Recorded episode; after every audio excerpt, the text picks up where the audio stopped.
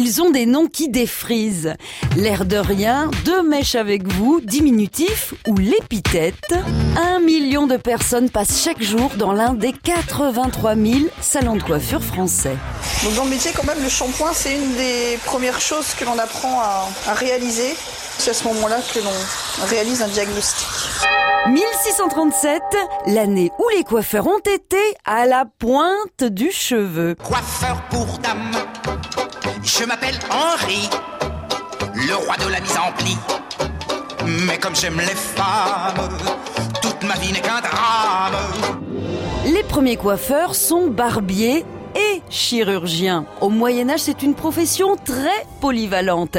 Accessoirement, ils sont aussi dentistes, dermatos, podologues et vendeurs d'huile parfumée. En 1620, Louis XIII lance la mode de la perruque pour cacher sa calvitie. Le métier se spécialise et 30 ans plus tard, les coiffeurs perruquiers créent une corporation. La coiffure allongée de Louis XIV sera même élevée au rang de perruque nationale. C'est une révolution. Comment monsieur veut-il que je lui coupe les cheveux? Avec l'avancée de la médecine, les chirurgiens vont laisser tomber le poil et confier cette besogne à leurs commis.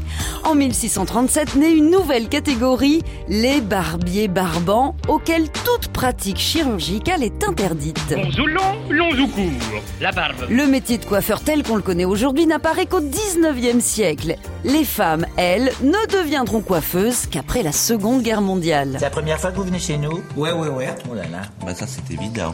Oh là là, le cheveu. On Voilà, vous a martyrisé le cheveu, hein. Regardez-moi ça. Les pellicules. Oh là là, oh là là. Oh là là, le, le cheveu est complètement. Regarde-moi ça.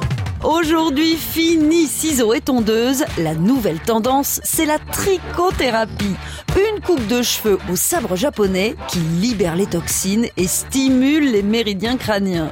Évidemment, il faut avoir le goût du risque, car n'oublions pas que la plupart du temps, le hasard fait bien les chauves. On n'arrête pas le Eh progrès. ben c'est pas trop tôt, monsieur le coiffeur. À retrouver sur francebleu.fr. Je commençais à me faire des cheveux, moi.